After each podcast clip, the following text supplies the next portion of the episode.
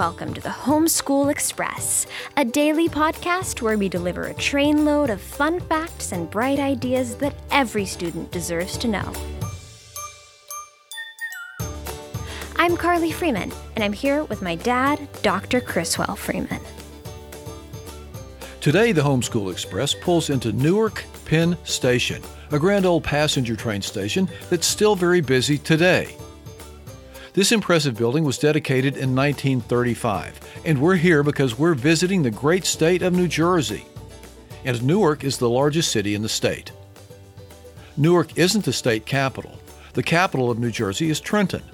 But we've chosen Newark because it's a big city that's very close to America's most massive city, New York, New York.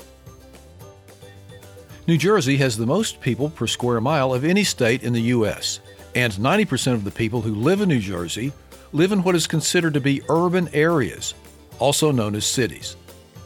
The second largest city in New Jersey is named, appropriately enough, Jersey City. Another well known destination in New Jersey is Atlantic City. And if you've ever played the board game Monopoly, then you're already familiar with some of the street names there, because the street names in the game are names of very real places.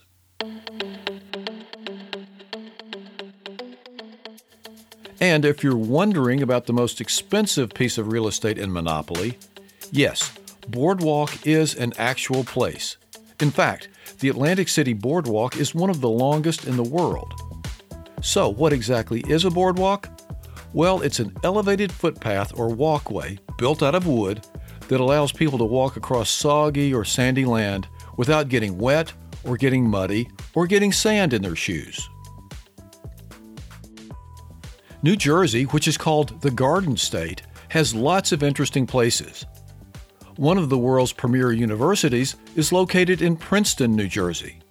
And one of Thomas Edison's famous laboratories, where the American inventor created all sorts of practical inventions, is located in Menlo Park.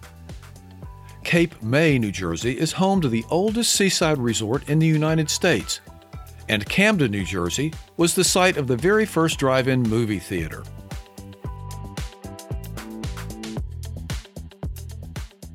New Jersey has a rich history. Native American people lived there for thousands of years before Italian explorers arrived in 1524. Soon, Swedish, Finnish, and Dutch colonists built settlements and fought over land until England took control of the region in 1664. That's when New Jersey became one of the 13 American colonies ruled by the British. But eventually, the colonists wanted their independence, which led to the American Revolution. New Jersey was the site of more Revolutionary War battles than any other state.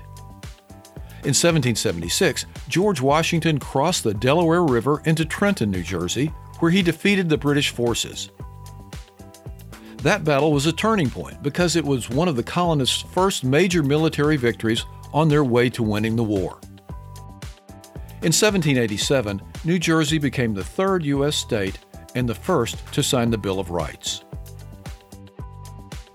And now it's time for five fun facts about New Jersey. Fact number one The very first college football game was played between the College of New Jersey, which is now Princeton University, and Rutgers College, which is now Rutgers University. The year was 1869, the game was played with a soccer ball, and the score was Rutgers 6, New Jersey 4. Fact number two the only U.S. president born in New Jersey was Grover Cleveland. Astronaut Buzz Aldrin, the second man to step foot on the moon, was also born in the Garden State. Fact number three Inventor Thomas Edison's early light bulbs, phonographs, and laboratory equipment are on display at Menlo Park Museum in the town where Edison worked. Fact number four At Washington Crossing State Park in Trenton, visitors can see where George Washington and his army crossed the Delaware River and launched a successful attack against soldiers fighting for the British Army.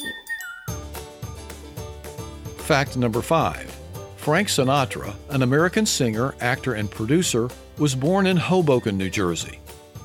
Sinatra was one of the most popular and influential musical artists of the 20th century, and it's been estimated that he sold over 150 million records.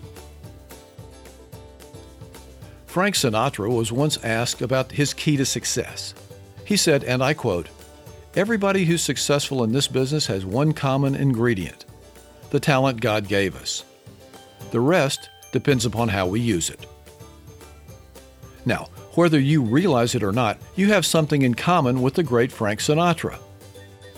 You have God given talents that are yours and yours alone. And your homeschool experience is the perfect place to gain academic skills, to take stock of your talents, and to begin doing the work that's required to turn raw talent into a polished skill.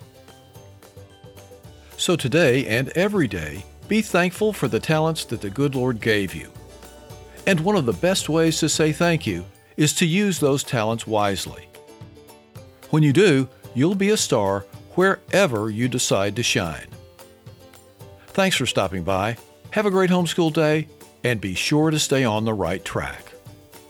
And be sure to check out homeschoolexpress.org, where you'll always find bonus content for all of our daily podcasts. Plus, a link to a free ebook version of a book that my dad and I wrote called The Mystery of the Disappearing Dogs. It's the first book in a series about a girl detective, her brainy big brother, and their family who travel together, homeschooling in their own private train car, finding adventures and mysteries all along the way. So, check it out, and don't forget to have a great homeschool day. See you next time on board the Homeschool Express.